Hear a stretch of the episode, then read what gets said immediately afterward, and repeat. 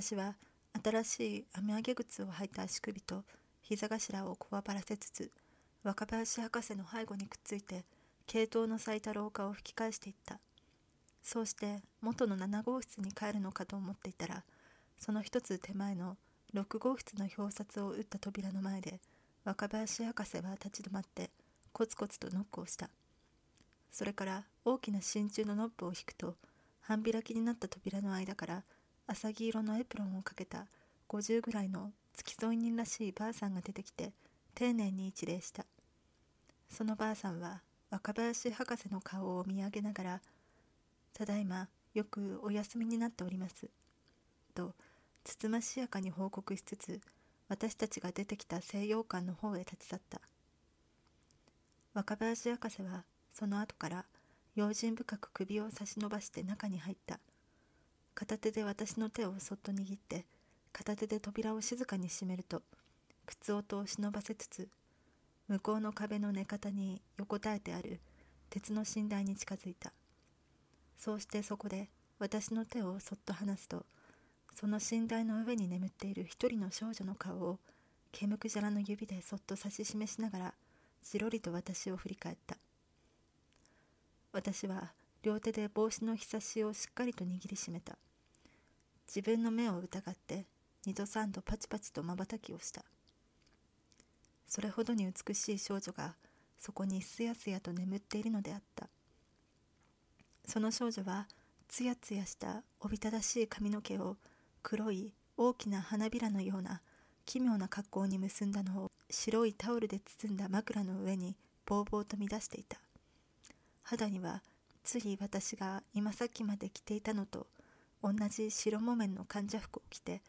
胸にかけた白毛布の上に新しい包帯で包んだ左右の手を行儀よく重ね合わせているところを見ると今朝早くから壁を叩いたり呼びかけたりして私を悩まし苦しめたのは確かにこの少女であったろう。無論そこいらの壁には私が今朝ほど想像したような凄惨な血のにじんだ痕跡を一つも発見することができなかったがそれにしてもあれほどのものすごい息苦しい声を立てて泣き狂った人間とはどうしても思えないその眠り用の平和さ無邪気さ。その細長い三日月眉長い濃いまつげ品のいい高い鼻ほんのりと紅を刺した頬クローバー型に小さく締まった唇可愛い格好に透き通った二重顎までさながらにこうした作り付けの人形ではあるまいかと思われるくらい清らかな寝姿であった。いな。その時の私は本当にそう疑いつつ何もかも忘れてその人形の寝顔に見入っていたのであった。するとその私の目の前で不思議とも何とも形容のできない神秘的な変化がその人形の寝顔に起こり始めたのであった。新しいタオルで包んだ大きな枕の中に産毛で包まれた赤い髪をほんのりと並べて長いまつげを正しく楽しそうに伏せている少女の寝顔が目に見えぬくらい静かに静かに悲しみの表情に変わっていくのであった。しかもその細長い眉や濃いまつげやクローバー型の小さな唇の輪郭のすべては初めの通りの美しい位置に静止したままであった。ただ少女らしい無邪気な桃色をしていた頬の色がなんとなく寂しいバラ色に移り変わっていくだけであったがそれだけのことでありながらたった今まで1718に見えていたあどけない寝顔がいつの間にか22、3の霊婦人かと思われる気ぐらいの高い表情に変わってきた。そうしてその底からどことなく透き通って見えてくる悲しみの色の神々しいこと私はまたも自分の目を疑い始めた。けれども目をこすることはおろか息もできないような気持ちになってなおも瞬き一つせずに見とれているとやがてその長く切れた二重まぶたの間に透き通った水玉がにじみ現れ始めた。それがみるみるうちに大きい露の玉になって長いまつげにまつわってキラキラと光って穴やと思ううちにハラハラと左右へ流れ落ちた。と思うとやがて小さな唇がかすかに震えながら動き出して夢のように淡い言葉がキレキレに漏れ出した「お姉様お姉様すみませんすみません。私は心からお兄様をお慕い申しておりましたのです。お姉様の大事な大事なお兄様と知りながらずっと以前からお慕い申して。ですからですからとうとうこんなことにああすみませんすみません。どうぞどうぞ許してくださいましね。許してね。許してね。許してね。お姉様どうぞね。それはその震えはななく唇の動き方でやっと推察ができたと思えるほどのたどたどとした音調であった。けれどもその涙は後から後から新しく湧き出して長いまつげの間を左右の目尻へほのかに白いこめかみへそうして青々とした両鬢の透き通るような生え際へ消え込んでいくのであった。しかしその涙はやがて止まった。そうして左右の頬に沈んでいた寂しいバラ色が夜が明けていくように元のあどけない桃色に差し替わっていくにつれてその表情はやはり人形のように動かないまま健やかな1718の少女らしい寝顔にまで回復してきた。わずかな夢の間に56年も年を取って悲しんだ。そうしてまた元の通りに若返ってきたのだな。と見ているうちにその唇の隅にはやがて和やかな微笑さえ浮かび出たのであった。私はまたも心の底からほーっと長いため息をさせられた。そうしてまだ自分自身が夢から覚めきれないような気持ちでおずおずと後ろを振り返った。私の背後に突っ立った若林博士はさっきからの通りの無表情な表情をして両手を後ろに回したまま私をじっと見下ろしていた。しかし内心では非常に緊張しているらしいことがそのろう石のように硬くなっている顔色で分かったがそのうちに私が振り返った顔を静かに見返すと白い唇をそっと舐めて今までとはまるで違った響きのない声を出した。この方のお名前をご存知ですか？私は今一度少女の寝顔を振り返った。辺りをはばかるようにひっそりと頭を振った。いいえちっともというふうにするとその後から追っかけるように若林博士はもう一度低い声でささやいた。それではこの方のお顔だけでも見覚えておいでになりませんか？私はそういう若林博士の顔を振り仰いで23度大きくまばたきをしてみせた。とんでもない。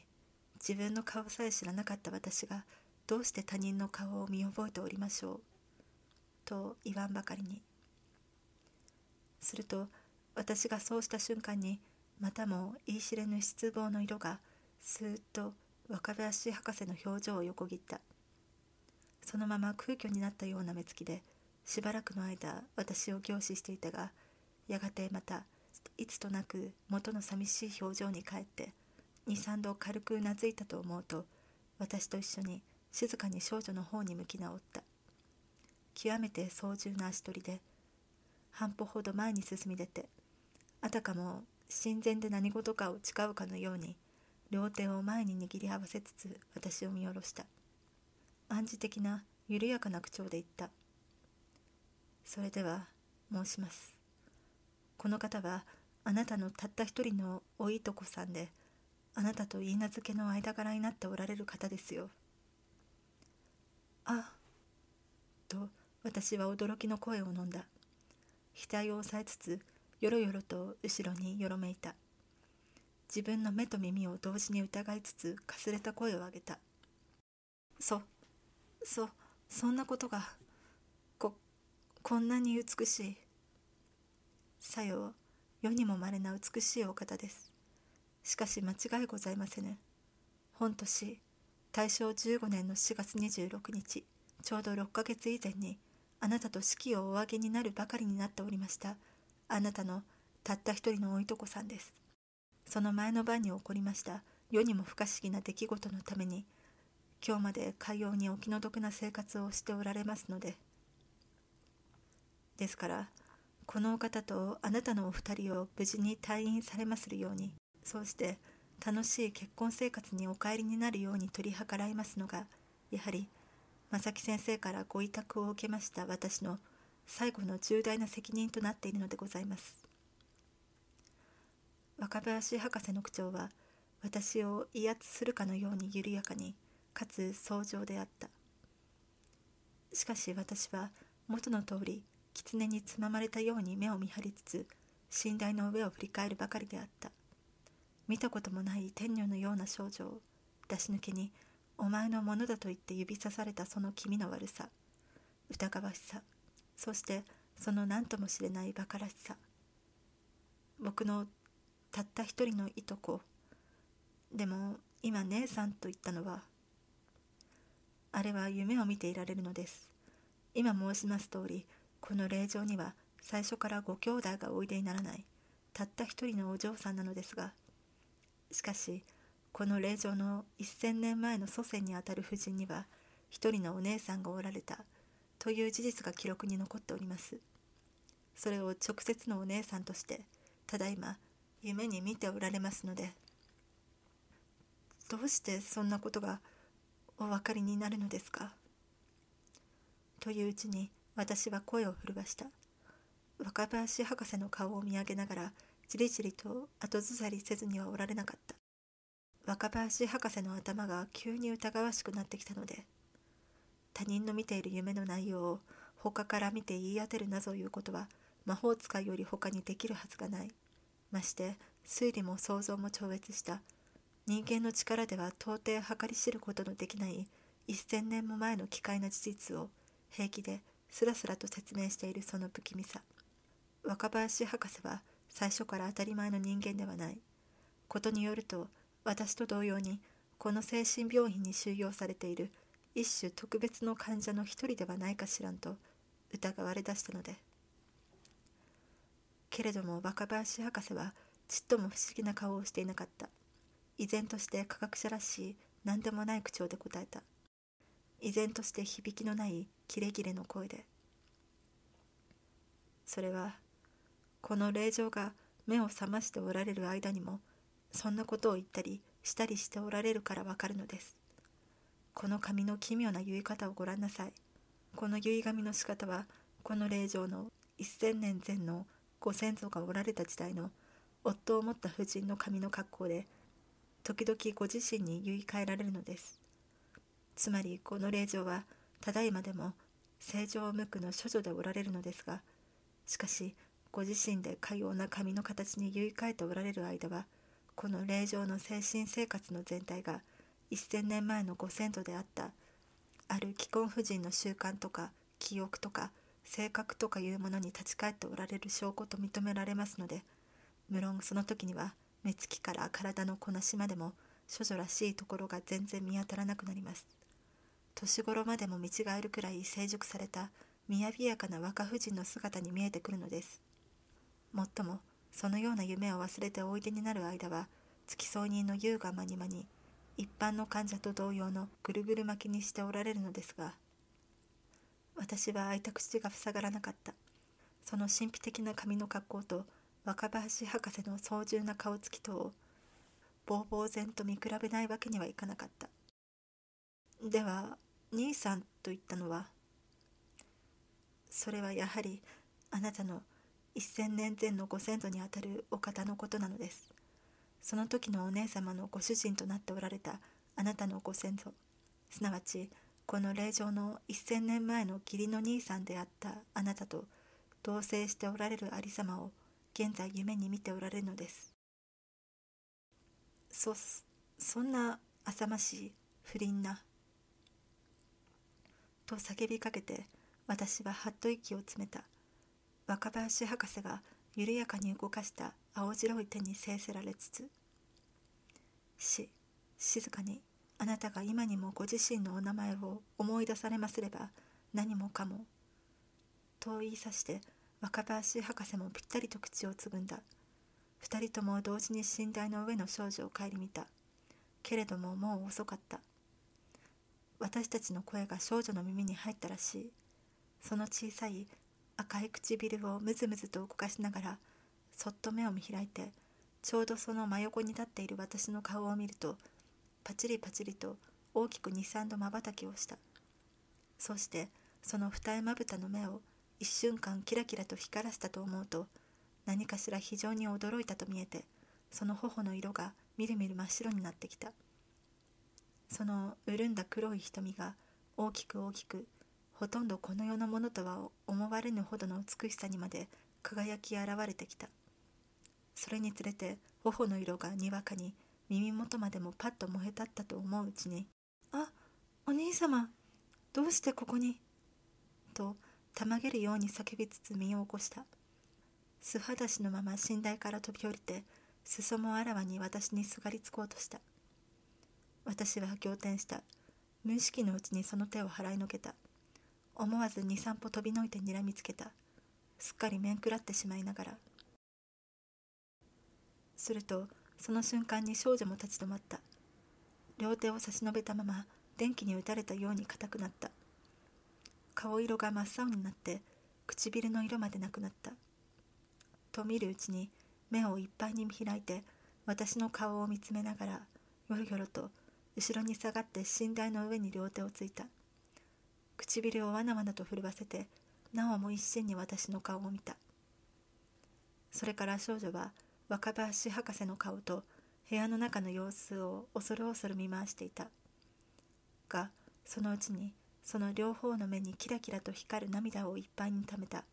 ぐったりとうなだれて石の床の上に崩れ座りつつ白い患者服の袖を顔に当てたと思うとわっと声を立てながら寝台の上に泣き伏してしまった。私はいよいよ面食った。顔中いっぱいに湧き出した汗を拭いつつしゃがれた声でしゃくり上げしゃくり上げ泣く少女の背中と若林博士の顔とを見比べた。若林博士はしかし顔の筋一つ動かさなかった。呆然となっている私の顔を冷ややかに見返しながら悠々と少女に近づいて腰をかがめた。耳に口を当てるようにして問うた。思い出されましたか？この方のお名前を。そしてあなたのお名前をも。この言葉を聞いた時少女よりも私の方が驚かされた。さてはこの少女も私と同様に夢中有効状態から冷めかけた血が防湿状態に陥っているのか。そうして若林博士は現在私にかけているのと同じ実験をこの少女にも試みているのか。と思いつつ耳の穴がシーンとなるほど緊張して少女の返事を期待した。ただちょっとの間泣き止んで寝台に顔を一層深く埋めながら頭を左右に振っただけであった。それではこの方があなたとお言い名付けになっておられたあのお兄様ということだけは覚えておいでになるのですね。少女はうなずいた。そうして前よりも一層激しい高い声で泣き出した。それは何も知らずに聞いていてもまことに悲痛を極めた腹渡を絞るような声であった。自分の恋人の名前を思い出すことができないためにその相手とははるかに隔たった精神病患者の世界に取り残されている。そうしてせっかくその相手に巡り合ってすがりつこうとしてもそっけなく突き放される身の上になっていることを今更にひしひしと自覚し始めているらしい少女の身も世もあられぬ嘆きの声であった。男女の相違こそあれ同じ精神状態に陥って同じ苦しみを体験させられている私は心の底までその枯れ果てた鳴き声に引きつけられてしまった。今朝暗いうちに呼びかけられた時とはまるで違った。皆あの時よりも数層倍した息苦しい立場に陥れられてしまったのであった。この少女の顔も名前も依然として思い出すことができないままにたった今それを思い出して何とかしてやらなければたまらないほど痛々しい少女の泣き声とそのいじらしい後ろ姿が白い寝床の上に泣き伏してわな泣き狂うのをどうすることもできないのが全く私一人の責任であるかのような心苦しさに苛まれて両手を顔に当てて全身に冷や汗を流したのであった。気が遠くなって今にもよろめき倒れそうになったくらいであった。けれども若林博士はそうした私の苦しみを知るや知らずや依然として上半身を傾けつつ少女の肩をいたわりなでた。さあさあ落ち着いて落ち着いてもうじきに思い出されます。この方もあなたのお兄様もあなたのお顔を見忘れておいでになるのです。しかしもう間もなく思い出されます。そうしたらすぐにあなたにお教えになるでしょう。そうしてご一緒に退院なさるでしょう。さあ静かにお休みなさい。時期の来るのをお待ちなさい。それは決して遠いことではありませんから。こう言い聞かせつつ若林博士は顔を上げた。驚いて弱って安類を拭い拭い立ちすくんでいる私の手を引いてさっさと扉の外に出ると重い扉を未練気もなくぴったりと閉めた。廊下の向こうの方で系統の花をいじっている付き添いのばあさんをポンポンと手を鳴らして呼び寄せるとまだ何かしら躊躇している私を促しつつ以前の7号室の中に誘い込んだ。耳を澄ますと少女の泣く声がよほど静まっているらしい。そのすすり上げる呼吸の切れ目切れ目に付き添いのばあさんが何か言い聞かせている気配である。人造石の床の上に突っ立った私は深いため息を一つほーっとつきながら気を落ち着けた。とりあえず若林博士の顔を見上げて説明の言葉を待った。今の今まで私が夢にも想像しえなかったばかりかおそらく世間の人々も人形以外には見たことのないであろう絶世の美少女が思いもかけぬ隣の部屋に私と壁一重を隔てたまま惨めな精神病患者として閉じ込められている。しかもその美少女は私のたった一人のいとこで私と許嫁の間柄になっているばかりでなく一千年前の姉さんのお婿さんであった私というような機械極まる私と同棲している夢を見ている。のみならずその夢から覚めて私の顔を見るや否や「お兄様」と叫んで抱きつこうとした。それを私から払いのけられたために床の上へ崩れて腹渡を絞るほど嘆き悲しんでいる。というような世にも不可思議なややこしい事実に対して若林博士がどんな説明をしてくれるかと胸を躍らして待っていた。けれどもこの時に若林博士は何と思ったか急に推しにでもなったかのようにぴったりと口をつぐんでしまった。そうして冷たい青白い目つきでちらりと私を一別しただけでそのまま静かに目を伏せると左手で直帰のポケットを買い探って大きな金色の懐中時計を取り出して手のひらの上に乗せた。それから左の手首に右手の指先をそっと当てて7時30分を示している文字盤を覗き込みながら自身の脈拍を測り始めたのであった。体の悪い若林博士は毎朝この自分になるとこうして脈を取ってみるのが習慣になっているのかもしれなかった。しかしそれにしてもそうしている若林博士の態度には今の今まであれほどに緊張していた気持ちが跡形も残っていなかった。その代わりに路傍ですれ違う赤の他人と同様の冷淡さが現れていた。小さな目を幽霊のように伏せて白い唇を横一文字に閉じて左手の脈拍の上の中指を強く押さえたり緩めたりしている姿を見るとあたかもたった今隣の部屋で見せつけられた不可思議な出来事に対する私の興奮をそうした態度で押さえつけようとしているかのように見えた。こともあろうに過去と現在と未来と夢と現実とをごっちゃにした変妙奇怪な世界で二重三重の恋にもだえている少女。想像のできないほど不義不倫なこの上もなく正常中心な同時に処女とも人妻ともつかず正気とも気違いとも区別されない実在不可能とも形容すべき絶世の美少女をお前のいとこで同時に言い名付けだ。と言って紹介するばかりでなくその証拠を現在目の前に見せつけておきながらそうした途方もない事実に対する私の質問を故意に避けようとしているかのように見えたのであった。だから私はどうしていいかわからない不満さを感じながら仕方なしに帽子をいじくりつつうつむいてしまったのであった。しかも私がなんだかこの博士から小バカ回しにされているような気持ちを感じたのは実にそのうつむいた瞬間である。なぜということはわからないけれども若林博士は私の頭がどうかなっているのにつけ込んで人がびっくりするような作り話を持ちかけて根も葉もないことを信じさせようと試みているのじゃないかしらそうして何かしら学問上の実験に使おうとしているのではあるまいか。というような疑いがちらりと頭の中に湧き起こるとみるみるその疑いが真実でなければならないように感じられて頭の中いっぱいに広がってきたのであった。何も知らない私を捕まえて思いもかけぬ大学生に紛争させたり美しい少女を言い名付けだ謎と言って引き合わせたりいろいろ苦心しているところを見るとどうもおかしいようである。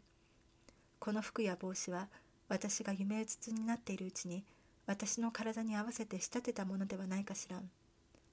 またあの少女というのもこの病院に収容されている式場教科なんかで誰を見てもあんなへんてこな素振りをするのじゃないかしら。この病院も九州帝国大学ではないのかもしれぬ。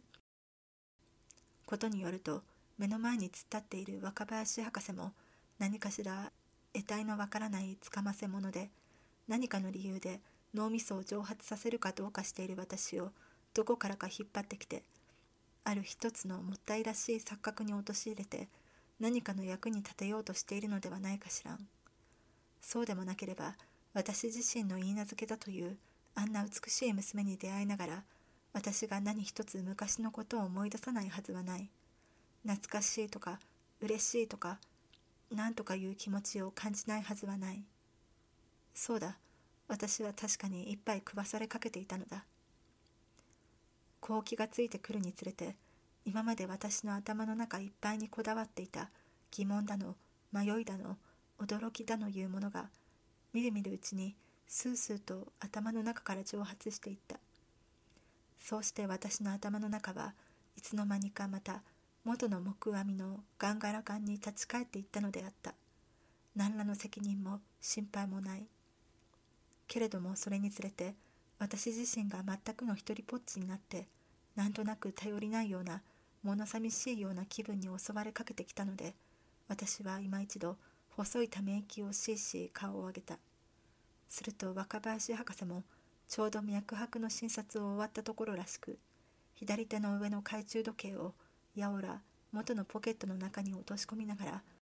今朝一番最初に会った時の通りの丁寧な態度に帰った。いかがです？お疲れになりませんか？私はまたも少々面食らわせられた。あんまり何でもなさそうな若林博士の態度を通じていよいよバカにされている気持ちを感じながらも努めて何でもなさそうにうなずいた。いいえちっとも。あそれではあなたの過去のご経歴を思い出していただく試験をもっと続けてもよろしいですね。私は今一度何でもなくうなずいた。どうでもなれという気持ちで。それを見ると若林博士も調子を合わせてうなずいた。それではただいまからこの九大精神病科本館の教授室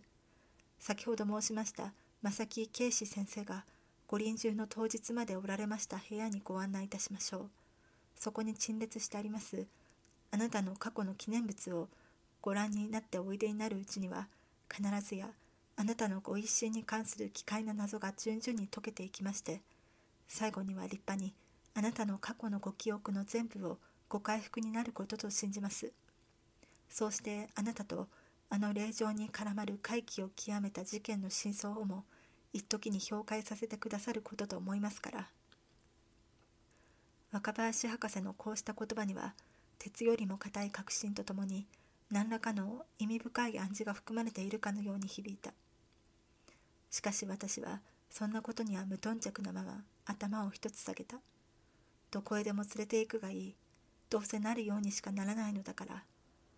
というような投げやりな気持ちで。同時に今度はどんな不思議なものを持ち出してくるか。といったような多少の好奇心にも駆られながら。すると若林博士も満足げにうなずいた。ではこちらへどうぞ。九州帝国大学医学部精神病科本館というのは最前の浴場を含んだ青ペンキ塗り2階建ての木造洋館であった。その真ん中を貫く長い廊下を今しがたきた花畑沿いの外廊下伝いに一直線に引き返して向こう側に行き抜けると監獄の入り口かと思われる物々しい鉄張りの扉に行き当たった。と思ううちにその扉はどこからかこっちを覗いているらしい万人の手でゴロゴロと一方に引き開いて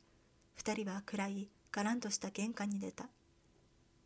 その玄関の扉はぴったりと閉め切ってあったが多分まだ朝が早いせいであったろう。その扉の上の明かり窓から漏れ込んでくるフォの青い光線を頼りに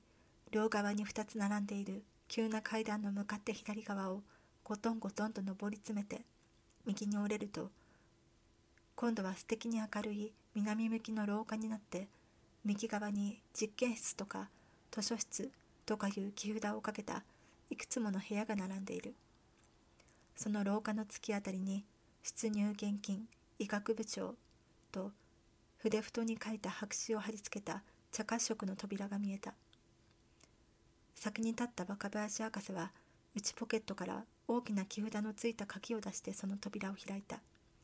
後ろを振り返って私を招き入れると慎み返った態度で街灯を脱いで扉のすぐ横の壁に取り付けてある帽子掛けにかけた。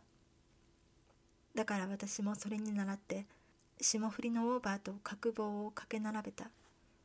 私たちの靴の跡がそのまま床に残ったところを見ると部屋中が薄い埃に覆われているらしい。それは素敵に広い明るい部屋であった。北と西と南の三方に4つずつ並んだ12の窓の中で北と西の8つの窓は一面に能力色の松の枝で覆われているが南側に並んだ4つの窓は何も遮るものがないので青い青い朝の空の光がほど近い波の音と一緒に洪水のように眩しく流れ込んでいる。その中に並んで突っ立っている若林博士の非常に細長いモーニング姿とちょこなんとした私の制服姿とはそのままに一種の奇妙な対象を表してなんとなく現実世界から離れた遠いところに来ているような感じがした。その時に若林博士はその細長い右手を上げて部屋の中をぐるりと指さし回した。同時に高いところから出る弱々しい声が部屋の隅々に緩やかな余韻を作った。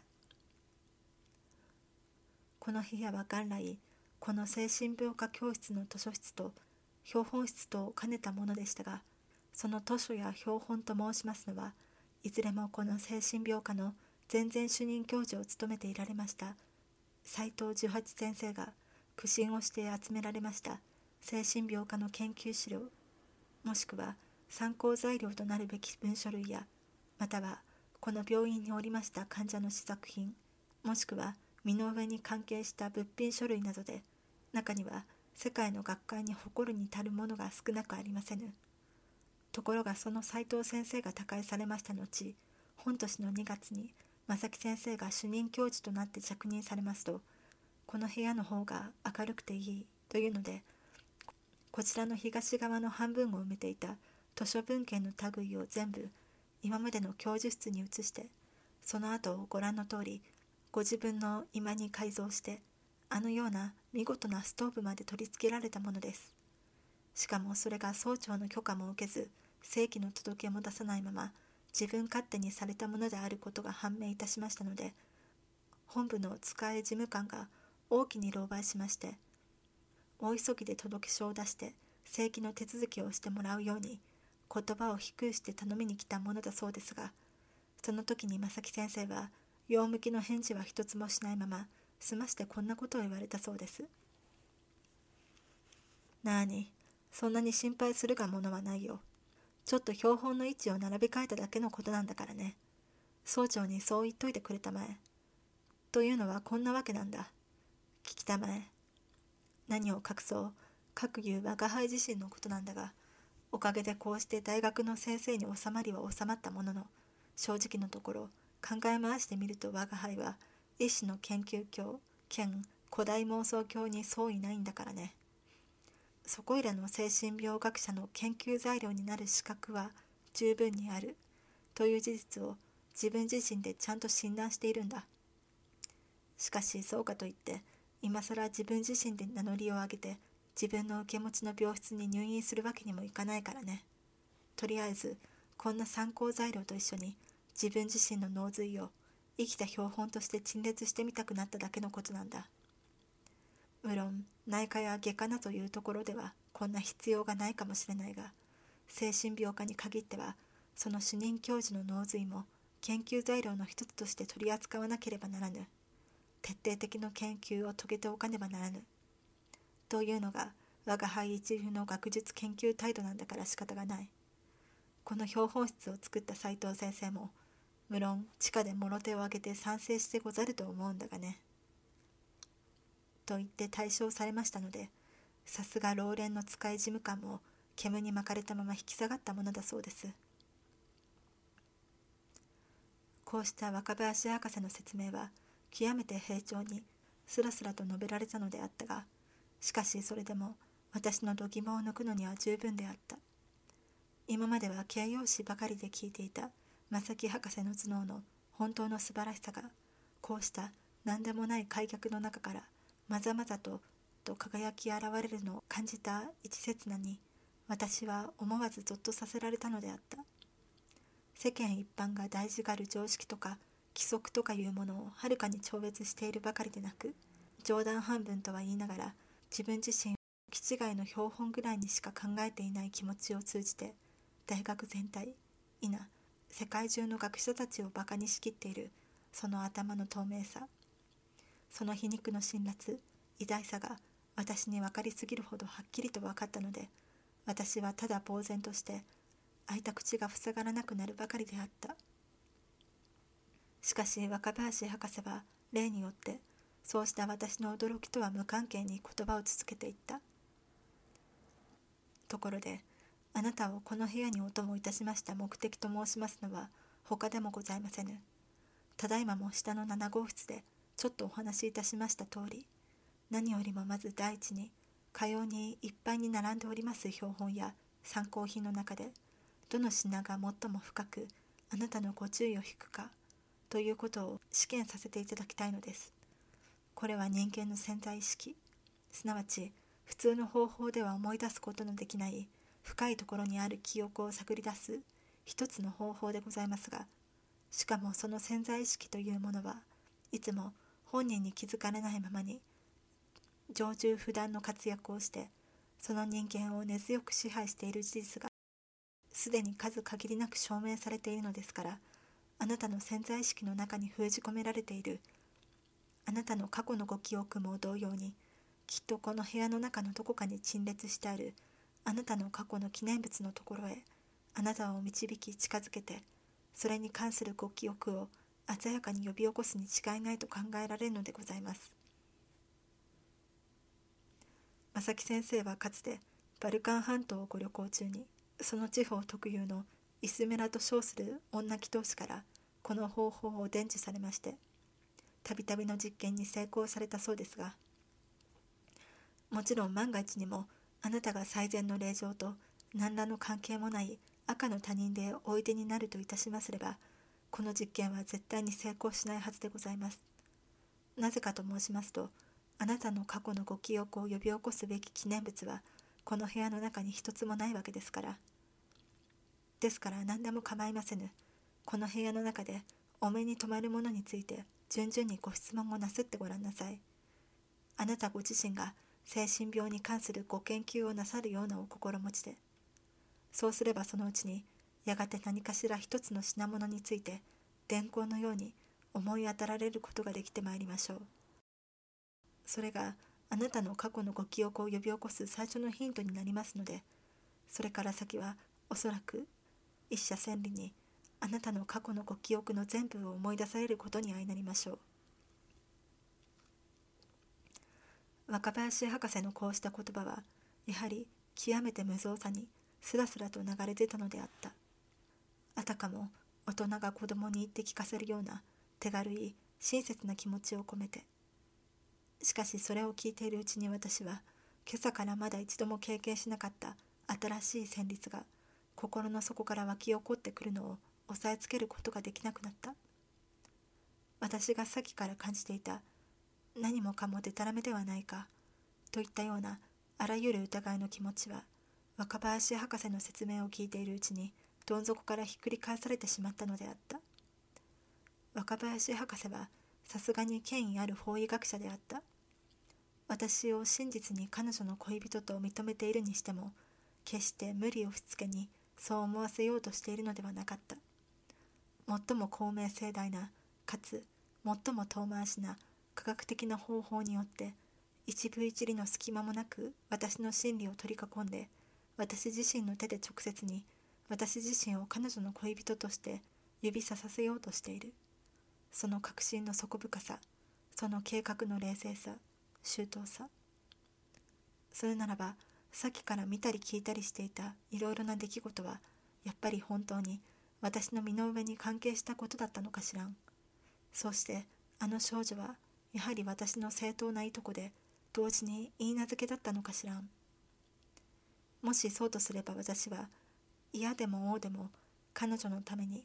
私自身の過去の記念物をこの部屋の中から探し出してやらねばならぬ責任があることになる。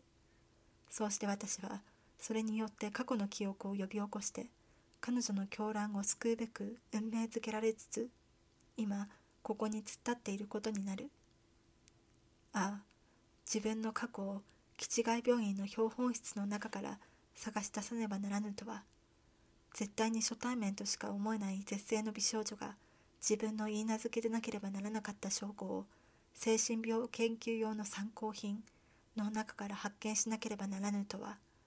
何という奇妙な私の立場であろう。何という恥ずかしい恐ろしいそうして不可解な運命であろう。こんな風に考えが変わってきた私は我知らず額ににじみ出る汗をポケットの新しいハンカチで拭いながら今一度部屋の中を恐る恐る見回し始めた。思いもかけない過去の私がつい鼻の先に隠れていはしまいかという世にも気味の悪い想像を心の奥深くおののかせ縮み込ませつつ今一度おつおつと部屋の中を見回したのであった。